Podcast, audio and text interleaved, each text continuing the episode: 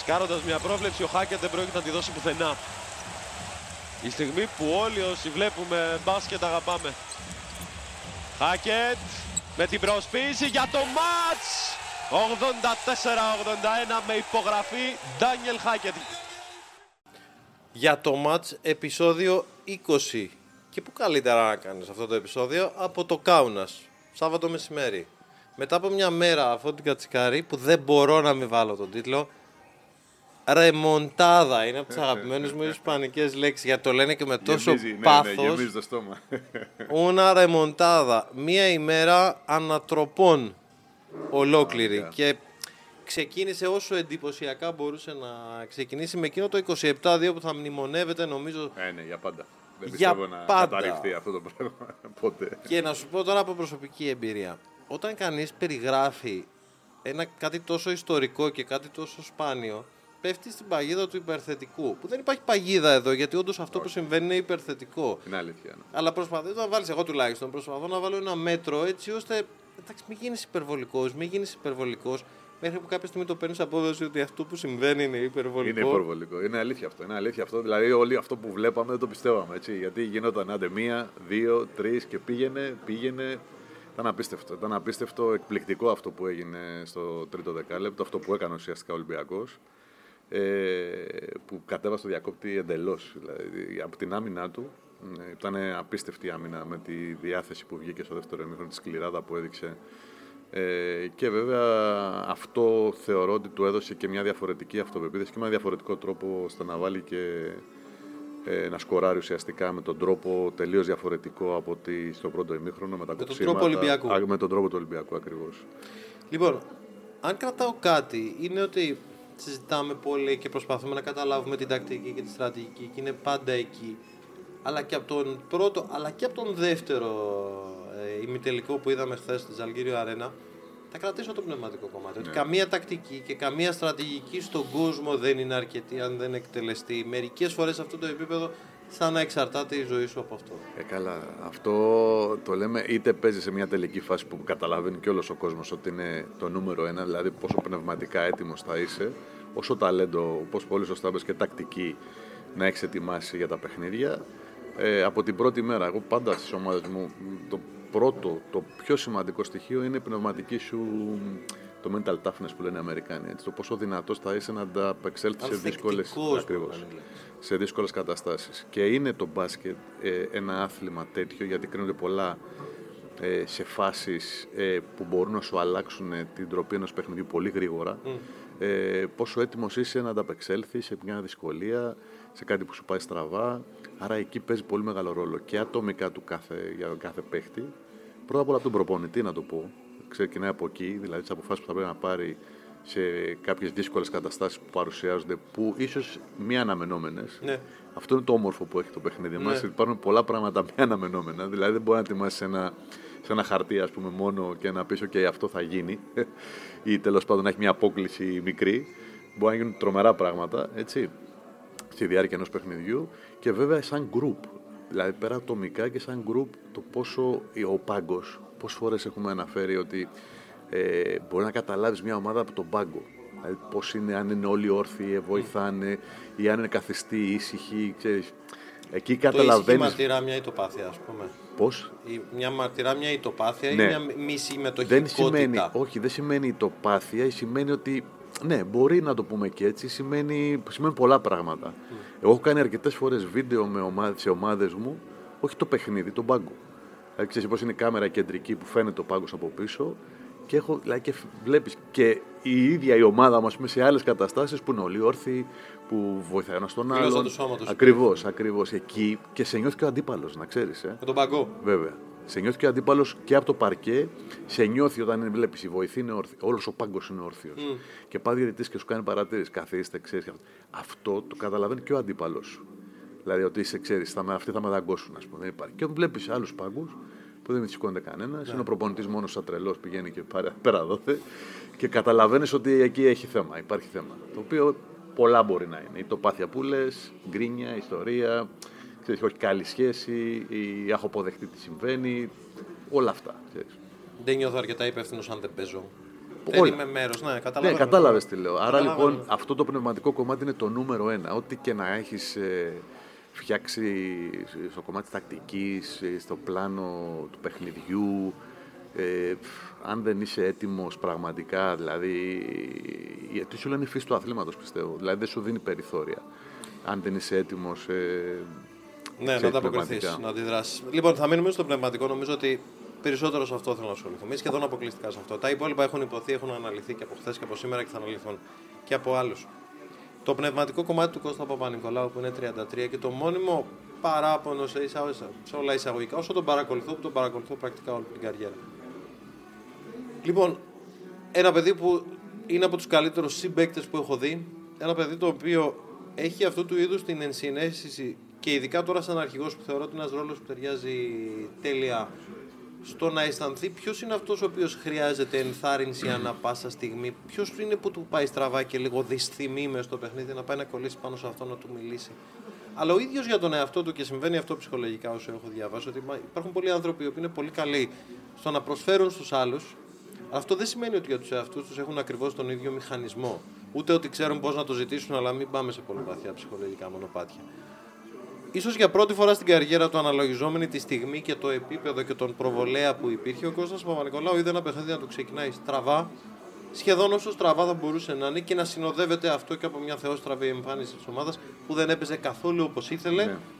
και αυτό το συγκοινωνούν δοχείο της άμυνας και της επίθεσης να μπάζει συνεχώς. Και είναι αυτός που δεν ήταν μόνος του, γιατί ποτέ δεν είσαι μόνος σου. Ο Walkup είναι συγκλονιστικός MVP με 7 assist και τρομακτικές άμυνες. Ο Κάναν το συμπλήρωσε, ο Παπα-Νικολάου το έδεσε. Αλλά δεν μπορούσα εύκολα να φανταστώ ότι αυτός ο οποίος θα ξεκινούσε την αντεπίθεση θα ήταν ο Παπα-Νικολάου, ότι θα ήταν ικανός να αντιστρέψει την πυραμίδα πνευματικά και να μην αφήσει το παιχνίδι. Όχι ότι θα έκρε- έριχνε τους ώμους και θα ήταν φόλ αρνητικός, αλλά ότι θα κατάφερε να αντιστρέψει αυτό το ισοζύγιο από το αρνητικό στο θετικό τόσο εντυπωσιακά. Είναι, ε, είναι αλήθεια. Είναι, συμφωνώ απόλυτα με αυτό που λες. Ε, υπάρχουν παίχτες οι οποίοι μπορούν να ξεκινήσουν άσχημα και να βρουν τον τρόπο να γυρίσουν στο παιχνίδι. Ειδικά, ξέρεις, ο Παπα-Νικολάου δεν είναι και σκόρερ. Αυτό συμβαίνει σε σκόρερ συνήθως που λέω, έτσι. Θα έχεις τις ευκαιρίες σου. Ακριβώς. Δηλαδή, ένα σουτέρ ξεκινάει με 0 στα 5, λέμε τώρα. Αλλά έχει μια τέτοια αυτοπεποίθηση και είναι τέτοια η στόφα του σαν παίχτης που 2-3 θα σου βάλει και θα σου κερδίσει ένα παιχνίδι. Ναι. Ο Κώστας δεν είναι τέτοιος παίχτης. Αλλά με τον τρόπο που ε, β- λειτουργήσε ο Ολυμπιακός στο δεύτερο μήνυμα, το εκμεταλλεύτηκε, ήταν έτοιμος, αποφασιστικός ε, και ήταν πράγματι. ε, πραγματικά συμφωνώ. Δηλαδή, χωρίς να, να έχω αναλύσει ή τέλος πάντων να έχω δει τόσα πολλά παιχνίδια του Κώστα, όσο έχεις δει εσύ που είναι η δουλειά σου και έχεις μεταδώσει τόσα πολλά παιχνίδια. Ε, και δεν το συζητήσαμε και Ναι. μετά το μάτς μου το είπες. Πράγματι, ίσως είναι το πρώτο παιχνίδι και τόσο σημαντικό παιχνίδι, έτσι, ένα ημιτελικό στην Ευρωλίγα που είχε με τέτοια αντίδραση. Επίσης, θα συμφωνήσω, ισχύει αυτό βέβαια, ε, όσο αφορά στο ψυχολογικό κομμάτι, ότι υπάρχουν άνθρωποι που έχουν τη δυνατότητα, το χάρισμα να βοηθάνε συμπαίκτες τους ε, φέρνοντας τον εαυτό τους πιο πίσω, δηλαδή να μην βοηθήσουν την ίδια, με το ίδιο επίπεδο και τον εαυτό τους. Ισχύει Έχει αυτό. προτεραιότητα, φαίνεται την Ναι, προτεραιότητά του. Υπάρχει είναι αυτό. δουλειά είναι, μου να το κάνω. και είναι να και σταθεί χάρισμα καλύτερα. να ξέρεις Φυσικά, αυτό. φυσικά. Έτσι, είναι και χάρισμα. Ε, Περίφημη συνέστηση, δεν υπάρχει Ναι. τίποτα περισσότερο της μόδας από την Ακριβώς. συνέστηση. Χωρί να το μειώνω; Απλά εντάξει, λέω ότι είναι και παρά είναι της μόδας. Ε, οπότε ο Κώστας κατάφερε και τα έκανε και τα δύο χθες. Σαν πραγματικός αρχηγός ε, και εγώ τον παρακολούθησα αρκετές φορές και στον πάγκο. Ε, όταν ήταν στο παρκέ, πως την επικοινωνία με τον πάγκο, δεν μιλάω για τον προπονητή, οι συμπαίχτες του, Ναι, γενικά ναι, ναι. τα συναισθήματα, να, ε, να υπάρχει ένα, ένας έλεγχος των συναισθημάτων.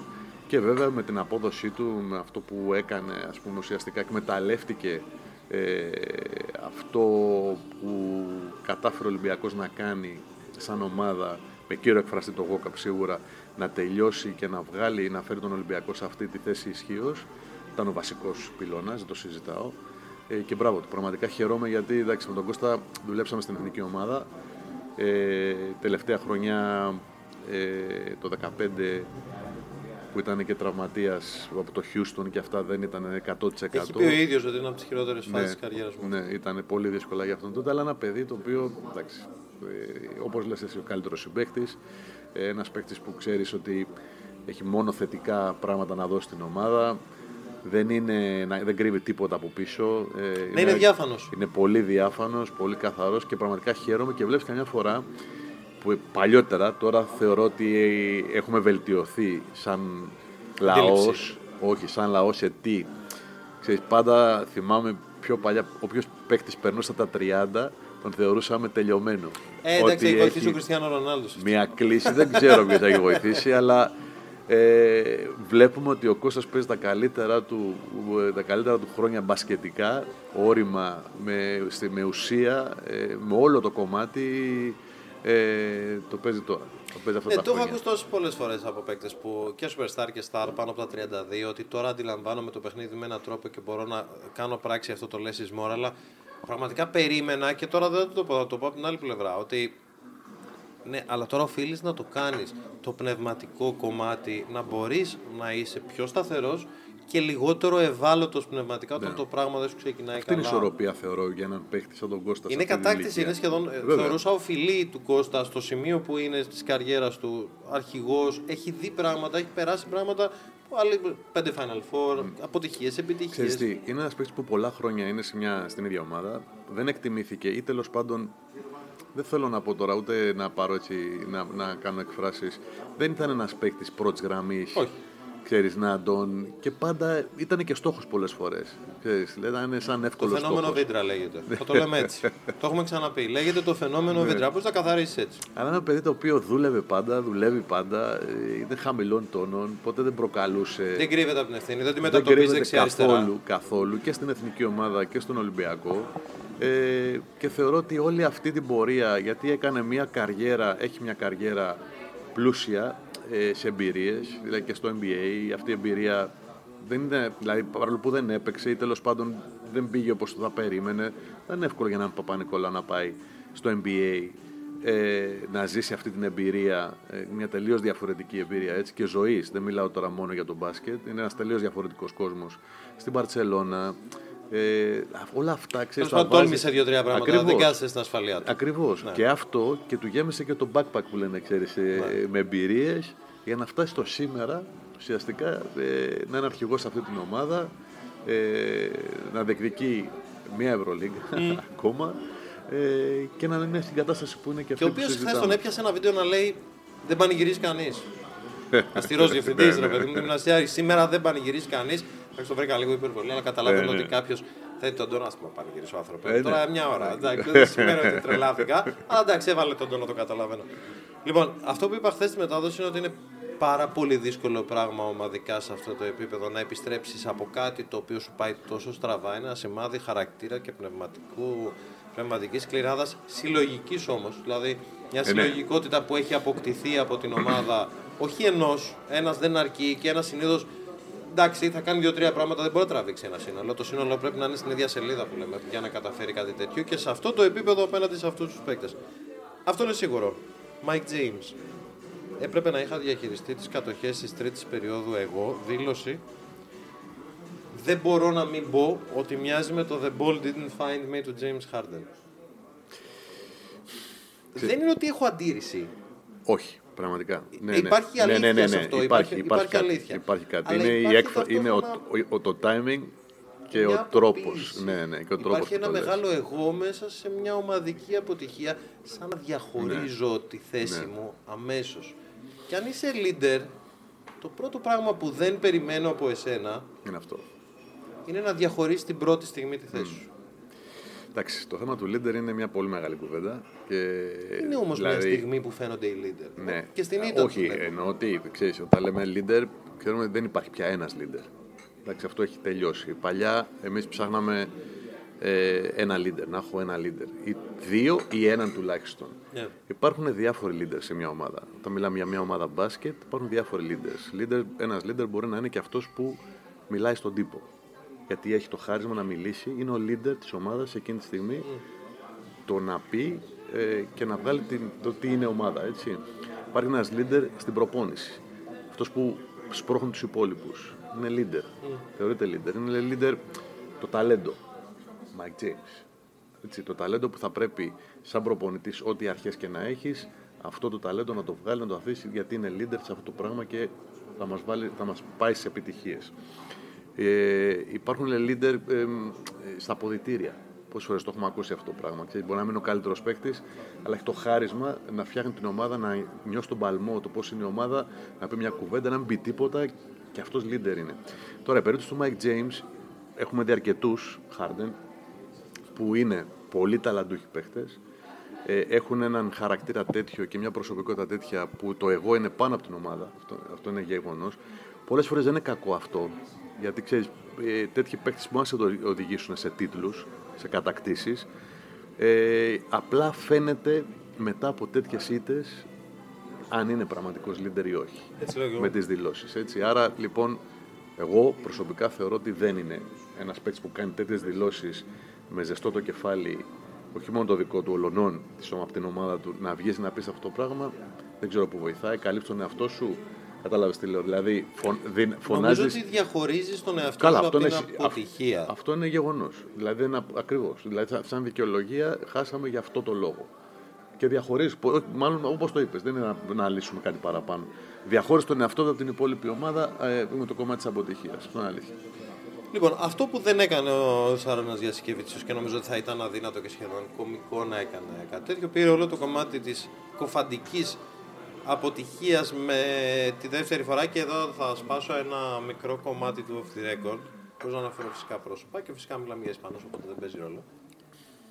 Λοιπόν, η κουβέντα με τους έξαλλου καταναλωτές δημοσιογράφους σε αυτό το ξενοδοχείο που βρισκόμαστε, που καταλήγουν όλοι οι δημοσιογράφοι, τουλάχιστον από διαπιστευμένα μέσα ε, της ε, Ευρωλίγκας είναι έξαλλοι οι Καταλανοί με την ομάδα τους που εντάξει να μην λέμε τώρα λέξεις που είναι λίγο και την εποχή του gentrification και του woke περίεργες αλλά δεν υπήρχε στην Μπαρσελώνα κουράγιο. Δεν υπήρχαν κότσια. Όλοι καταλήγουν εκεί. Κανείς δεν μιλάει για το μπάσκετ αυτό καθε αυτό.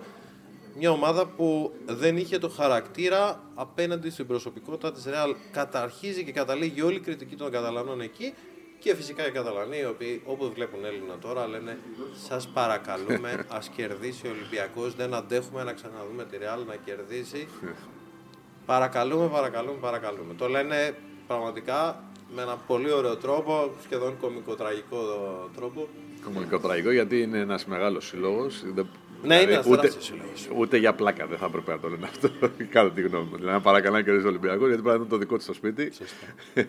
Αν θεωρήσει μεγάλος σύλλογος, που είναι ένας μεγάλος σύλλογος, έτσι. ίσως και αυτό, ξέρεις, ένα τέτοιο σχόλιο να μπορεί να καταλάβεις περίπου τι σημαίνει ο οργανισμός της Μπαρσελόνας στο μπάσκετ. Δηλαδή; Ξέρουμε ότι είναι και οι δύο είναι τεράστια brand names. Έτσι, παγκόσμια, δεν είναι μόνο για την Ευρώπη. Τώρα μιλάμε για την, για την ομάδα του μπάσκετ, αλλά είναι δύο τεράστιοι οργανισμοί ε, όπου είναι ποδοσφαιρικές ομάδες. Ναι. Έτσι, ξεκινάμε από εκεί. Άρα λοιπόν είναι το πώς ε, ο κάθε οργανισμός ε, βλέπει το κάθε του τμήμα. Και αν μιλήσουμε γιατί έχουν διάφορα τμήματα επαγγελματικά έτσι, και οι δύο ομάδες. Μιλάμε για τον μπάσκετ αυτή τη στιγμή. Έχει πολλά. Ε, Νομίζω η Μπαρσελόνα έχει πολλά. Η, η Μπαρσελόνα έχει, ναι, έχει δίκιο. Ναι, έτσι το είπα. δεν έχει τρίτο όχι, τέτοιο. Όχι, Τώρα μου ήρθε απλώ ναι, ναι, ναι, ναι, μπορεί, μπορεί κιόλας. Όχι, είναι αλήθεια αυτό. Η Μπαρσελόνα έχει ναι, πιο πολλά και πολύ επιτυχημένα στην ναι, Ευρώπη. Ναι, Έτσι, και το handball και τα πατίνια που έχουν αυτό το χόκι, τα πατίνια που παίζουν και όλα αυτά. και στο χόρτο τα κορίτσια και αυτά. Τέλος πάντων. Ε, Πώς βλέπουν τον μπάσκετ όμως, Στο μπάσκετ λοιπόν υπάρχει Ok, okay, σίγουρα μένουμε στο χθεσινό ή μένουμε στα τρία τελευταία Final Four, αλλά ιστορικά η Μπαρτσελώνα έχει πάει σε πάρα πολλά Final Four, έχει μόνο δύο κατακτήσεις και εκεί το πρόβλημα είναι πολύ πιο βαθύ πιστεύω εγώ. Γιατί το κάνεις αυτό τώρα, ήμασταν σε ένα επεισόδιο που θα παίρναμε το σφυρί και θα χτυπάγαμε του ορνό διασκευή τους μέχρι να πούμε κάτι τέτοιο. Γιατί το αλλάζεις; Δεν το αλλάζω. Απλά πολύ γρήγορα. Αστείευομαι και πολύ καλά κάνεις που το βάζεις το συνολικό πλαίσιο. Θα σου πω γιατί. Γιατί και πριν που είδαμε έναν, πολύ, έναν δημοσιογράφο πολλά χρόνια στη ακολουθητό ρεπορτάζ Μπαρσελόνα, ε, άκουσες την πρώτη του λέξη. Είμαστε losers. Έτσι. Ναι. Που σημαίνει τι, δεν είναι ε, σήμερα, χτες, μετά το χθεσινό, ότι είναι τώρα. Είναι μια ομάδα η οποία ε, όταν φτάνει κοντά και δυσκολεύεται να το πάρει. Με διάφορους προπονητές, με διαφορετικούς προπονητές, συγγνώμη, με διαφορετικούς παίχτες, ρόστερ και αυτά. Εγώ θεωρώ, όπως είναι το καταστατικό αυτής της ομάδας, το πώς δηλαδή ε, από τον πρόεδρο που εκλέγεται, ναι. ποιον βάζει υπεύθυνο για κάθε τμήμα, γιατί η Μπαρσελόνα με τα τμήματα που έχει είναι ο πρόεδρος, ο Λαπόρτα συγκεκριμένη, και έχει έναν υπεύθυνο για κάθε αγωνιστικό τμήμα επαγγελματικό. Ο οποίος μπορεί να είναι πολιτικό πρόσωπο, μπορεί να είναι, ξέρεις και αυτά. Ναι. Και αυτό αλλάζει. Ναι. Δηλαδή δεν έχει μια συνέχεια. Καταλάβεις τι λέω. Αχα. Δηλαδή μπορεί να ακούγεται ότι υπάρχει μια διοίκηση ε, Μπερτομέου τέσσερα χρόνια ή Λαπόρτα τέσσερα χρόνια. Όμως στη διάρκεια αλλάζουν λίγο το, το structure που λέμε στα τμήματα. Έτσι. Και ανάλογα δηλαδή θα βάλουν κάποιους υπεύθυνους ε, να τρέξουν τα, ε, τα τμήματα. Ακούγεται σαν να εναλλάσσονται οι κυβερνήσεις. Ναι, ακριβώς. Και να αλλάζουν τους λοιπόν, υπουργούς. εκεί λοιπόν δεν υπάρχει μια συνέχεια. Μμ. Ε, μια βάση ή ένας άνθρωπος ο οποίος ξέρεις, να στήσει όλο αυτό το πράγμα. Οικοδόμημα. Άρα λοιπόν υπάρχουν πολλά ενδιαφέροντα. Ε, τα χρήματα ξέρουμε πολύ καλά ότι ε, πάντα είναι μείον. Δηλαδή έχουν Φυσικά. το, το, το τμήμα του μπάσκετ ε, και της, Μπαρτσε- και της Real Madrid το ίδιο. Ε, έχουν μεγάλο το χρέος, δηλαδή τα έσοδα πολύ λιγότερα από τα έξοδα.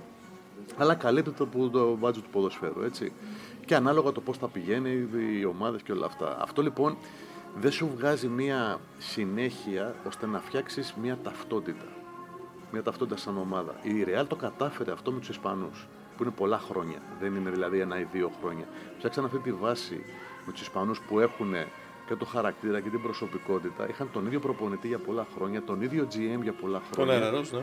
Τον ίδιο πρόεδρο. Εντάξει. Αυτό το πρόεδρο μπορεί να αλλάξει, αλλά θέλω να σου πω το. Ε, Η βασική δομή και η από κάτω, βασική για να μην το δομή, κάνουμε προεδρικό, ακριβώς, ναι. Ήτανε, ήτανε η ίδια. Έμεινε απείραχτη. Ήταν η ίδια. Αχα. Και θυμόμαστε ότι η Real Madrid, ας πούμε, έχει τρομερές αποτυχίες, αποκλεισμούς και έμεινε Και αφάνεια σταθερό. για ένα Ναι. διάστημα. Ναι, όχι Και από εννοώ α, την εννοείς εποχή αποτυχίες του- με τα 12. Ακριβώς. Ναι, ναι, 12, 13, 14. Ακριβώς. Και βέβαια στηρίχθηκε. Δηλαδή, λέγαμε ο Λάσο πάντα ότι είχε 10 ζωές. Όχι, δηλαδή, Ναι, ήταν ναι. τρει-τέσσερι φορές να... στην πρώτη της εξόδου και έμεινε και το Ναι. κρατούσε. Δηλαδή, Ναι. και φτιάξαν αυτό που φτιάξαν. Έτσι. Που και αυτοί θα μπορούσαν να έχουν πάρει και άλλους και άλλους τίτλους, αλλά είναι πιο σταθερό το οικοδόμημα και φτάσαμε στο χθεσινό που κερδίσανε μια Μπαρσελόνα, ας πούμε, ουσιαστικά που κανένας το περίμενα ή τέλος πάντων όλοι περιμέναμε ότι θα κερδίσει η Μπαρσελόνα. Αν και όχι με τώρα, τα πότε; προβλήματα. Ακριβώς. Το είπαμε αυτό το πράγμα. Άρα στην Μπαρσελόνα είναι πολύ πιο βαθύ το πρόβλημα. Τώρα ακούγεται ότι θα πάει ο Τσάβη Πασκουάλ πάλι. Θα γυρίσει. Θα σου πω ιστορία του Τζαφ Ναι. Πασκουάλ. Στο, στο Τελ Αβίβ, Μακάμπι Παναθηναϊκός έπαιρναν μια πτήση που ήταν ξέρω εγώ 4,5-5 η ώρα. Ναι, Οπότε αυτές οι τραγικές. υπήρχε. Δεν κοιμήθηκε κανείς, καθόντουσαν έξω, πήραν από το, πήραν κάτι που περιμέναν να περάσει η ώρα. Χωρίς να πει πολλά, είπε αρκετά μιλώντας και είχε πει ο Τσάβη τότε σε μια περίπου περίεργη κρίση ειλικρίνειας, γιατί είναι πάρα πολύ διπλωμάτης, ότι ακούστε το να είσαι προπονητής στην Παρσελώνα, το να μπορείς να ισορροπήσει ανάμεσα σε πάρα πολλούς ανθρώπους και πάρα πολλά πράγματα, είναι κάτι που δεν μπορεί να καταλάβετε. Ότι Όχι, υπάρχει ε. ένα με τεράστιο ποσοστό διπλωματίας και ελιγμών σε αυτή τη δουλειά ως βασικό συστατικό. Και το να κρατήσεις μερικά κομμάτια, γιατί αυτό έκανα εγώ εκεί, ήταν κάτι που φεύγοντας ο Τσόφι Πασκουάλ το καταλάβαμε και με τους προπονητές που ήρθαν και έφυγαν πάρα πολύ γρήγορα, χωρίς καν στην πραγματικότητα να δοκιμαστεί κανένας. Και ένας από αυτούς Ναι. ήταν ο δύο, φορές, ε, δύο Ναι. συνεχόμενες φορές προπονητής τη χρονιάς στην Ευρωλίγα, ο Γιώργος Μπαρτζόκας. Οπότε πολλοί έγιναν εξυλαστήρια θύματα αυτής της ιστορίας. Χριστό, είχα, είχα την ε, τρομερή εμπειρία να περάσω συνέντευξη από την Μπαρσελόνα. Γι' αυτό σου λέω Α, και πώς είναι όλο το οικοδόμα. Μου το εξηγήσανε με τους ανθρώπους που έκατσα και μιλήσαμε.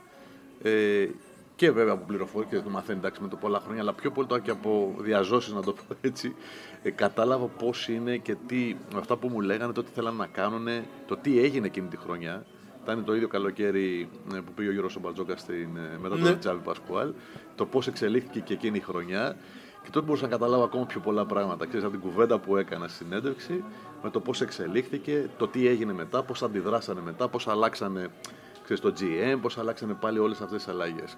Ε, ξαναλέω, είναι ένας μεγάλος σύλλογος. Υπάρχει τρομερή πίεση, τρομερή πίεση, αλλά δεν έχουν, θεωρώ, τη δομή ακόμα ή δεν, δεν ξέρω. Δεν θέλω να πω ότι δεν θέλουν να την, βάλουν, να την κάνουν αυτή τη δομή. Ε, οπότε εξαρτάται, πώς να σου το πω τώρα, από έναν τίτλο, από μια Ευρωλίγα που μπορεί να έρθει κάποια στιγμή για να συνεχίζουν έτσι. Δηλαδή δεν έχουν ένα πλάνο σαν μια δύσκολο να το μεγάλη ρίξει την ομάδα. τύχη όμως. Δηλαδή και ένας τίτλος δεν θα αλλάξει. Καλά, θέλω να σου πω τώρα στην τύχη. Αλλά Κατάλαβες ίσως τι λέω. εντάξει. Στη συγκυρία να πω. Στη συγκυρία, ναι, Σε και εγώ συγκυρία. ίσως. Γιατί Οκ, για να πάντα, μην λέω φτιάχνουν, βαριά. πάντα φτιάχνουν καλά ρόστερ, πάντα έχουν. Κάποια στιγμή μπορεί να το πάρεις. Ναι, ακριβώς. Κάποια στιγμή μπορεί να το πάρεις. Παίζει ρόλο και πώς είναι οι άλλοι κάποια. Του φορά. Σα- ο Σάρας δεν ταίριαξε αυτήν την ομάδα. Όχι. Έτσι, δεν ταίριαξε λόγω ιδιοσυγκρασίας. Ε, Πέρσι ράγισε, φέτος έσπασε το ναι, τρόπο. εντάξει. Ε, Είναι Λόγω φανερό πια, ιδιοσυγκρασίας, ε, λόγω το πώ είναι ο ίδιος, ε, με την προσωπικότητα και το χαρακτήρα που έχει. Ε, οι ισπανικές ομάδες και οι δύο τέτοιου στυλ προπονητές είναι λίγο δύσκολο. Ε, δεν είναι εύκολο. Δηλαδή θα πρέπει να, ε, με τους παίχτες να έχεις μια τελείως διαφορετική διαχείριση. Ο Σάρας πίστευε ότι με, αυτό το, με αυτή τη φιλοσοφία, πώς να το πω τώρα, με αυτό το όπως είναι ο ίδιος θα μπορούσε να πετύχει προφανώς ε, Ένα έχει... συγκεντρωτισμό, δεν ναι, είναι περίεργο, ναι, δεν είναι νομίζω ναι. Το οποίο το πέτυχες στην Ζαλγκύρης, έτσι, ε, αλλά δεν είναι το ίδιο Ζαλγκύρης με την Παρσελόνα, δύο διαφορετικοί οργανισμοί και μ, δεν τα κατάφερε τελικά, τα τρία Final Four τέσσερα από τα τελευταία. Τέταρτο ήταν μαζί με τι Αλγύρε το 2018. ναι, αλλά εντάξει, μπορούμε να βάλουμε. τους Άρασανε, ναι. Εγώ μιλάω για την Παρσελόνα αυτά τα τρία χρόνια. Ναι. Και τα κατάφερε και. Και δύο ήττες απέναντι στη Ρεάλ. Δεν μπορεί να μην μετράει. Ναι, σίγουρα μετράει πολύ. Δεν μπορεί να μην μετράει καθοριστικά. Τι συνέβη με τον Μίροτιτς. Δηλαδή, θα σου πω τώρα πάλι θα σπάσω ένα μικρό off the record, αλλά όχι κάτι φοβερό. Συζητούσαμε τον Μάικ Μπατίστη προάλλες. Είχαμε τη τεράστια τύχη να συμφάγουμε προχθές ε, και άρχισα να το συζητάω, τώρα ευκαιρία έψαχνα. Ο ένας τελικό, ο άλλος τελικό. Ο Μίροτιτς και ποιος θα παίξει το Μίροτιτς, γιατί δεν μπορεί. Ε, με αυτό το συζητάγαμε και εμείς. Ναι. ναι, το προφανές. το, το τελείως προφανές. Ποιος θα παίξει το Μίροτιτς; Ότι ας πούμε υπάρχει ένας Αμερικάνικος όρος που μου αρέσει πάρα πολύ και δεν βρίσκω ελληνικό. Οπότε συγγνώμη για την Αμερικανιά. Bruiser. Το λένε και στο ποδόσφαιρο, το λένε και στο ναι. μπάσκετ. Αυτός ο οποίος... Αυτό είναι του ποδοσφαίρου του Αμερικανικού. Ναι, ότι είναι αυτός ο οποίος όταν παίξει απέναντί του θα σε μελανιάσει. Ναι, αυτό σημαίνει. Λοιπόν, ο Ντέκ είναι ένας μικρός Μπρούιζερ στον τρόπο που παίζει. Ε, είναι ένα κινούμενο φορτηγό, είναι ένα παιδί το οποίο θα επιδιώξει την επαφή σχεδόν για να το έχει κάνει και αρκετά bullying του Μύρο, έτσι να ξέρεις. Ακριβώς. Ε, πιο πολύ στα εγχώρια δηλαδή που ξέρεις. Ο Γιαμπουζέλη εντάξει, αλλά γύρω του μπορούσε να παίξει παντού. Ο Μύρο μπορούσε να τον αποφύγει. Αλλά ο Ντέκ ήταν τεράστια ναι. απώλεια και για το κέντρο βάρους τη Ρεάλ, η οποία δεν τον πόσταρε όσο τον πόσταρε σε, σε εποχές Λάσο που ήταν το κέντρο βάρους ναι, χαμηλά ναι. παίζοντας τρία. Είχε μια μάλλον διαφορετικό ρόλο, αρκετά κοψίματα. Ναι. Ε, λίγο διαφορετικός. Catch and drive, ναι, ναι. Σε Catch and drive, περισσότερα ναι. τρίποντα. Ναι. Ενώ στη Real ήταν σχεδόν από το ξεκίνημα ναι. του παιχνιδιού αυτός ο οποίος έβρισκε το αντίπαλο τριάρι που δεν υπήρχε άλλος deck. Και τον έπαιρνε, mm. α πούμε. Και μετά ο Ράντολφ ήταν στην άλλη γωνία, ναι, ναι. γεωμετρία και δεν σημαίνει τι συνέβη με τον Μύρωτιτ και αν τελικά. Ανεξήγητο για μένα. Πραγματικά. Ποτέ δεν περίμενα ότι θα ήταν. Δηλαδή, μπορεί να σούτα. Ξέρεις, είναι το θέμα; Ότι δεν σούταρε. Δεν ήταν το θέμα ότι ήταν άστοχος ή τέλος πάντων πήρε κάποιε αποφάσεις. Το πρώτο ημίχρονο. Εντάξει, τελικά. Θυμάστε τις δύο πρώτες. Ναι, δεν υπάρχει. Εγώ νομίζω ότι οι δύο πρώτες καθόρισαν όλο το παιχνίδι. ναι, σε μια αλλά... πνευματική ε, εμπειρία, ε, ήταν τόσο εύθραυστο πνευματικά που έχασε δύο μάχες από τον Ενδιαγέ ναι, που ναι. θεωρείς. Τώρα πάρω το μικρό για να ναι, το διαλύσω. Ναι. Πρώτη φάση επιθετικό φάουλ γυρνάει τον αγώνα. Δεύτερη φάση τάπα στα ίσα που δοκιμάζει. Post-up, turn ναι. around. Το ένα, το άλλο. Είμαι εδώ. Πάρ την τάπα. Και δεν τον ξαναείδα. Εμένα μου θύμισε Σίγκλτον, κολονία, ε. Θα σου πω τώρα κάτι άλλο. Έτσι. Εμένα μου κάνει εντύπωση γιατί ο Σάρας, ένα πράγμα που εγώ του δίνω, είναι ένας ε, προπονητής που ε, στοχεύει στον αντίπαλο. Πραγματικά ετοιμάζει ναι. τις ομάδες του να παίζει με στόχους, με τα concepts που λένε αυτά στα, mm. στα, στα, στα, οι Αμερικάνοι. Ε, και περίμενα στην αρχή να πήγαινε με το Μίροτιτς συνέχεια. Και ο Μίρο δηλαδή είδα τις 4-5 πρώτες κατοχές. Ο Μίρο ακούμπησε την μπάλα, ήταν ουσιαστικά ακουμπάω στη δίνω. Ε, και μετά έγινε αυτό που είπες, mm. ε, ξέρεις, ε, που πήρε το επιθετικό ριμπάουν. 4-5, ναι. Ε, περίμενα στην αρχή να. γιατί έχει αρκετά πράγματα για αυτόν. Ναι. Σαν γκαρντ κιόλας. Ναι, δηλαδή ναι. είναι τεσάρι, αλλά οι κινήσεις και όλες ε, που κάνει για αυτόν είναι πέρα το post, εντάξει, είναι σαν να βγει ένα γκαρντ για να σουτάρει ναι, ναι, ή να ναι, παίξει ένα close out και όλα αυτά. Και δεν, του, δεν, του, δεν είχε τίποτα, ή τέλος πάντων δεν έπαιξε για το Μίρο στις πρώτες 4-5 κατοχές. Και μου κάνει τρομερή εντύπωση γιατί πίστευα ότι θα ξεκινούσε κατευθείαν. Δεν ξέρω, τώρα μπορεί να έχει ένα άλλο πλάνο στο μυαλό του, αλλά τέλος πάντων δεν μπήκε στο παιχνίδι ποτέ. Ποτέ ο Μίροτιτς εχθές. Και σε ένα τόσο σημαντικό παιχνίδι από αυτόν περιμένεις. Γιατί το είπαμε και μετά το παιχνίδι ότι η Μπαρσελόνα ένα από τα προβλήματα που είχε φέτος ή τέλος πάντων που φαινόταν και με γυμνό μάτι πια, ότι δεν ήξερε με ποιο τρόπο να κλείσει τα παιχνίδια.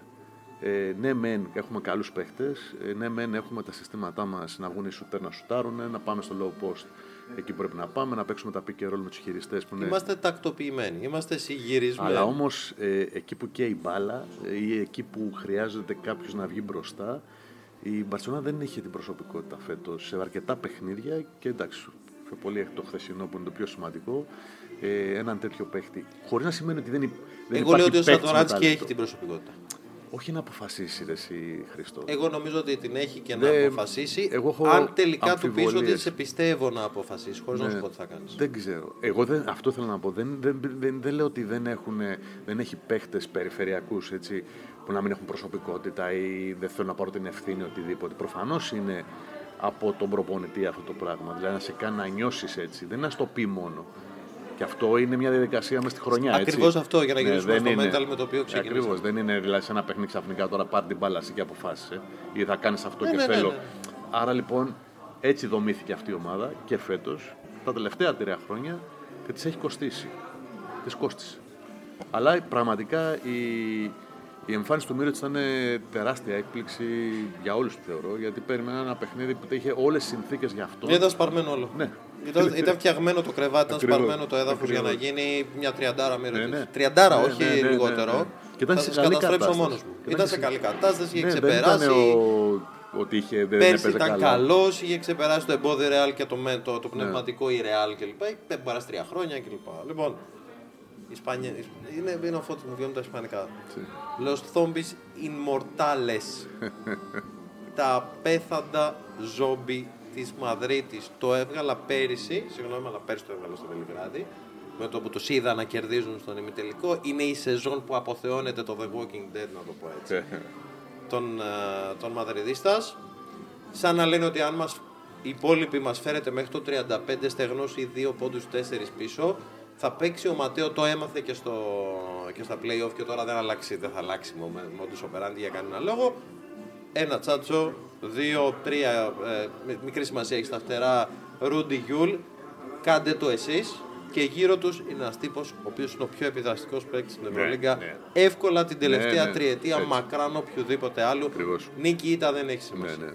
Έτσι είναι ακριβώς. και επιτρέπει σε παίκτες που έχουν μαζί 105 χρόνια ζωής να μπορούν με ένα FIR το οποίο ξεπερνά τα 3 μέτρα να μπορούν να μαρκάρουν τόσο λίγο χώρο που να είναι εντάξει. ναι, ναι. Γιατί μαρκάρουν, μαρκάρεις λίγο χώρο γύρω από τον ταβάρι. Ξέρεις τι γίνεται. Βλέπεις ότι είναι, η Real- η Real είναι μια ομάδα που έχει ε, α- αυτούς ηλικιακά αυτούς τους παίχτες οι οποίοι δεν είναι πια...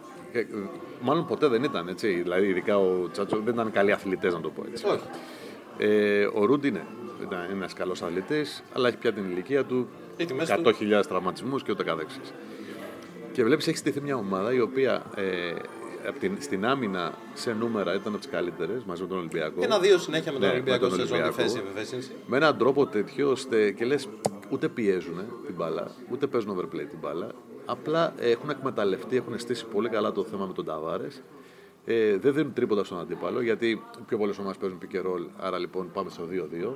Έτσι. Έχει την άνεση να πλαθεί στα 6 Ακριβώς. και 75. Ακριβώς. Και να δώσεις μόνο το mid-range. Ακριβώς. Πόσα χρόνια, 5-6. Ναι, ναι, ναι. Έτσι. Ε, ε, αυτή είναι μια φιλοσοφία πολλά χρόνια επιτυχημένη. Βάλε μου με pull-up. Και ναι, ακριβώς. Πήγες με με pull-up τα 4 μέτρα. Πάρε όσα θες. Ακριβώς. Ο εφιάλτης του καλάθι λέγεται. Ναι, ναι. Του είναι καλά. Ναι. Όλα τα playoff που έπαιξε Ναι, απέναντι ναι. στη Real του έδιναν μόνο Ναι, αυτό, ναι. αυτό που δεν ήθελε. Πες μου για το τελικό. Να ακούσω. Λοιπόν, ναι. Πάμε λοιπόν στον τελικό. Τώρα, ο Ολυμπιακός θεωρώ ότι ξεπέρασε ένα πολύ δύσκολο σκόπελο ακόμα της Μονακό, γιατί είναι μια ομάδα επικίνδυνη, μια ομάδα που δεν, πραγματικά δεν ταιριάζει στον Ολυμπιακό. Έτσι. Ε, γιατί, για τα συστατικά και δεν χρειάζεται να ξαναπούμε για τη Μονακό, ήταν ένα δύσκολο, θεωρώ το πιο δύσκολο κομμάτι του- για τον Ολυμπιακό ήταν αυτό, το χθεσινό παιχνίδι. Έτσι. Τώρα, ε, και με τους δύο, δηλαδή και αν η Μπαρτσελώνα περνάει, έχει ματσάρισμα το Ολυμπιακός, έχει τρόπους δηλαδή με το δικό του παιχνίδι ε, να τους αντιμετωπίσει και βέβαια εγώ θεωρώ, πιστεύω ότι την Κυριακή θα πρέπει ο Ολυμπιακός από το τζάμπολ πια να βγει με το, με το μαχαίρι στα δόντια. Δηλαδή να, να είναι σκληρός στα όρια, ε, να, θε- να βάλει μία βάση τέτοια Να είναι ένας, μια ομάδα bruiser. ακριβώς, ακριβώς Σε όλους αυτούς τους για να έφραστους. μην, για να μην ακριβώς, για να τους φτάσει σε ένα, σε ένα σημείο τέτοιο, ώστε να μην αντέξουν. Δηλαδή, δεν είναι για το μυαλό τους, γιατί έχουν πολύ δυνατό μυαλό, είναι πιο πολύ για το σώμα τους. Ναι. Δηλαδή, θα πρέπει να τους φτάσουν σε ένα σημείο τέτοιο, ώστε να μην αντέξουν. Δηλαδή, φτάνοντας στα τελευταία λεπτά, να μην αντέξουν. Έτσι. Ε, τώρα, ε, τεχνικά θεωρώ ότι έχει, τα δύο μάτς που είδαμε, ειδικά το μάτς του ΣΕΦ, ε, είναι ένα ενδεικτικό, μια βάση που θα μπορεί ο Ολυμπιακός να δουλέψει, δηλαδή το πόσο ε, ε, ήταν πολύ ε, σκληρός στην άμυνα, έβγαλε την, ε, δεν έδωσε ευνηδιασμού στη Ρεάλ. Η Ρεάλ είναι η ομάδα με τις περισσότερες κατοχές ε, και τρέχει και θέλει αυτούς τους πόντους. Και ο τρόπος που ο Χεζόνια και ο Μούσα μπορούν εύκολα ανοίγουν, να πάρουν, να πάρουν μομέντο μετά να βάλουν τα τρίποτα. Ακρι, Ακριβώς, ακριβώς. Είναι ένα πολύ σημαντικό κομμάτι και ο Ολυμπιακός στατιστικά δέχεται αρκετές κατοχές σε τέτοιες καταστάσεις. Άρα πρέπει να είναι προσεκτικός στην επίθεσή του με τις σωστές αποφάσεις και καλή ισορροπία. Ε, να μην δώσει αυτά τα, τους έξτρα πόντους που πάντα πονάνε και τους στέλνει η Real. Ε, τα επιθετικά rebound, έτσι, που είναι πάρα πολύ σημαντικό κομμάτι οι δεύτερες κατοχές. Ε, και από εκεί και πέρα ε, τη δουλειά που θα πρέπει να κάνει στην περιφερειακή γραμμή, δηλαδή να, ε, όσο, μπορεί, όσο μπορεί, δηλαδή να τελείως να αποσυνδέσει αυτό το του Τσάτσο ειδικά με τον Ταβάρες, τη σύνδεση που έχουν στα pick and roll, ε, τις βοήθειες που θα πρέπει να δοθούν ε, και ε, θεωρώ ότι η Real Madrid δεν θα αλλάξει, δηλαδή θα πάει πάλι με 8 παίχτες, ε, αυτούς που είδαμε χτες ουσιαστικά. Δεν ξέρω αν βγει κανένα. Ναι, άμα Κοζέρ που είναι πάλι επικίνδυνος ε, παίκτης. Πόσο να του βγει, θα θέλει και εκεί προσοχή. Αλλά η αλήθεια είναι ότι ο Ολυμπιακός πια, φαίνοντας από το χθεσινό παιχνίδι, ε, έχει περάσει αρκετές δυσκολίες μες στη χρονιά και ο Ολυμπιακός. Άρα θέλω να πω είναι εκεί υποψιασμένος. Ένας τελικός είναι. Δεν θεωρώ ότι μπορεί να έχουν στο μυαλό τους, Α, ok, okay, η Real Madrid είναι όπως είναι, γιατί όποιοι το έχουν κάνει το έχουν πληρώσει. Εκεί να έχουν σκεφτεί ναι, ότι okay, τους έχουμε, πφ, τι ωραία, ξέρεις, το πήραμε. Συνέβη με την Παρτίζαν. Ναι. Συνέβη με την Μπαρτσελώνα. Ναι. δεν ξέρω γιατί τελειώνει, αρχίζει και τελειώνει αυτό το επεισόδιο στο πνευματικό. Ξεπεράσαμε αυτούς που δεν μας πάνε. Είμαστε με αυτούς που ε, τους έχουμε παίξει, τους έχουμε κερδίσει δύο φορές. Πόσος χώρος υπάρχει; Όχι επανάπαυση, δεν διανοείται ναι. κανεί να μιλήσεις για τέτοια σίγουρα πράγματα. Όχι, σίγουρα. Όμως έστω και λίγο αυτός είναι ο μεγαλύτερος κίνδυνος όταν παίρνεις με μια ομάδα που συνεχώς μοιάζει για τιμόρροπη, ναι. που έχει μία κολόνα για να το κάνουμε εικόνα, μία κολόνα, αλλά η κολόνα είναι ο Ταβάρης. Ναι. Που προσπάθησε να τη ρίξεις, γιατί αν δεν τη ρίξεις είναι πολύ πιθανό να μην πέσει τίποτα από όλα αυτά και στο τέλος αυτοί οι τρεις. Γιατί έχει καταλήξει τόσο προσωποκεντρικό που δεν αντέχω, αλλά τόσο είναι. Αυτό φοβάμαι. Ναι. Ε, ότι πλέον υπάρχει μια γενική, ένα, μια γενική άβρα που κανείς δεν παραδέχεται φαβορή τώρα τελικώς ναι. και τέτοια. Όμως υπάρχει μια τόσο μεγάλη ανακούφιση και ένα πράγμα ότι γλιτώσαμε και την Παρσελώνα που είναι η πιο σκληρή και η πιο ποιοτική από αυτούς και αυτή είναι ένα γερό φύσιμα μακριά. Δεν ξέρω ποιος μπορεί ναι. να φυσήξει και να πέσει ο Ταβάρες. Ξέρεις τι γίνεται, άμα πάμε πίσω Χρήστο αυτό που λέγαμε, βλέπεις την Παρσελώνα ναι, μπορεί να είναι πιο γεμάτη, πιο έτσι, σκληρή και αυτά, αλλά δεν έχει τις προσωπικότητες ναι, που έχει η Real Madrid. Άρα δεν ξέρω ποιον θέλει σε αντίπαλο. Δεν λένε ότι μπορεί να προτιμήσει κάποιον, όποιος σου τύχει. Αλλά θέλω να σου πω, δεν είναι ότι η Real έχει αυτό το πράγμα, έχει την προσωπικότητα. Ξέρουμε πολύ καλά, έχουμε δει η τελική. Είναι επαγγελματίες νικητέ. Ε, Ακριβώς. Είναι επαγγελματίες. Όπως και ο Ολυμπιακός, όταν έχει πάει το βράδυ, βγήκαν μπροστά κάποιοι. Ένας Σπανούλη. Και το πήρε, ξέρεις, προσωπικότητα, χαρακτήρα και αυτά. Και πήρε. Δηλαδή, σαν ομάδα δουλέψαν, αλλά πάντα οι προσωπικότητες είναι που σε κερδίζουν. Έτσι. Αυτή τη στιγμή ο Ολυμπιακός έχει προσωπικότητα του, είναι η ίδια του η ομάδα. Κατάλαβε δηλαδή. Ναι, ναι, ναι, ναι, Είναι σε κάποια πρόσωπα. Αυτή η συλλογική σύνδεση. Άρα λοιπόν θα χαρώ πάρα πολύ, όχι επειδή είναι ελληνική ομάδα, αλλά κάτι διαφορετικό να δούμε από το να το πνίξουμε ή όχι. Ε, θα το κλείσουμε σιγά σιγά όπως καταλαβαίνεις, γιατί τα παιδιά παίζουν εδώ γύρω και πρέπει να το κλείσουμε. Λοιπόν, να το κλείσουμε με κάτι που θέλω να πω. Γιατί μιλάγαμε για προσωπικότητα και μιλάγαμε για όλα αυτά. Και κλείνοντας αυτό το 20ο επεισόδιο, να πω ότι κάνοντας παρέα με τον ε, Φώτη Κατσικάρη όλη τη χρονιά, ξέρεις, ε, είσαι δημοσιογράφος και αποκλείεται και το ξέρεις να ξέρεις περισσότερο από τον προπονητή. Οπότε έρχεσαι και τεστάρεις πράγματα που έχεις στο κεφάλι σου με έναν coach και κάθε φορά που συμφωνεί μαζί σου νιώθεις πάρα πολύ ωραία. το πολύ ωραίο με τον Φώτη όλη τη χρονιά είναι ότι με το πας και πεις χαζομάρα δεν σου δίνει ούτε 1%. Και αυτό για μένα ήταν υπέροχο όλη τη χρονιά γιατί τις 10, 15, 20 φορές λέω πάρα πολλές χαζομάρες στη σεζόν. Είναι κάνε μου τη χάρη. είναι άσε με ρε παιδάκι μου τώρα. Από αγάπη, έτσι. Ναι, ναι, ναι, ναι. Και, και Εγώ προσωπικά τώρα το λέω εγώ για μένα, έτσι. Να σου πω εγώ το ευχαριστιέμαι πάρα πολύ αυτό, γιατί κάποιος με βάζει στη θέση μου και οι δημοσιογράφοι έχουμε μεγάλο εγώ, εγώ και κάπως έτσι είναι, είναι συστατικό της δουλειάς. Δεν θέλω να μου το σχολιάσεις. Εγώ θέλω να σου πω ότι μου κάνει καλό. Εγώ θα σου πω κάτι άλλο. Ε, νιώθω άνετα για να το κάνω.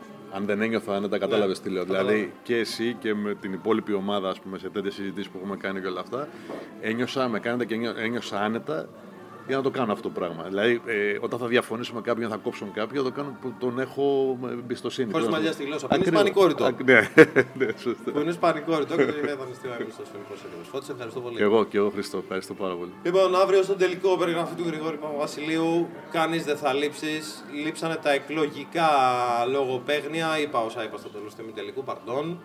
Αυτοδυναμία νόβα αύριο. Δεν κρατήθηκα. Για χαρά.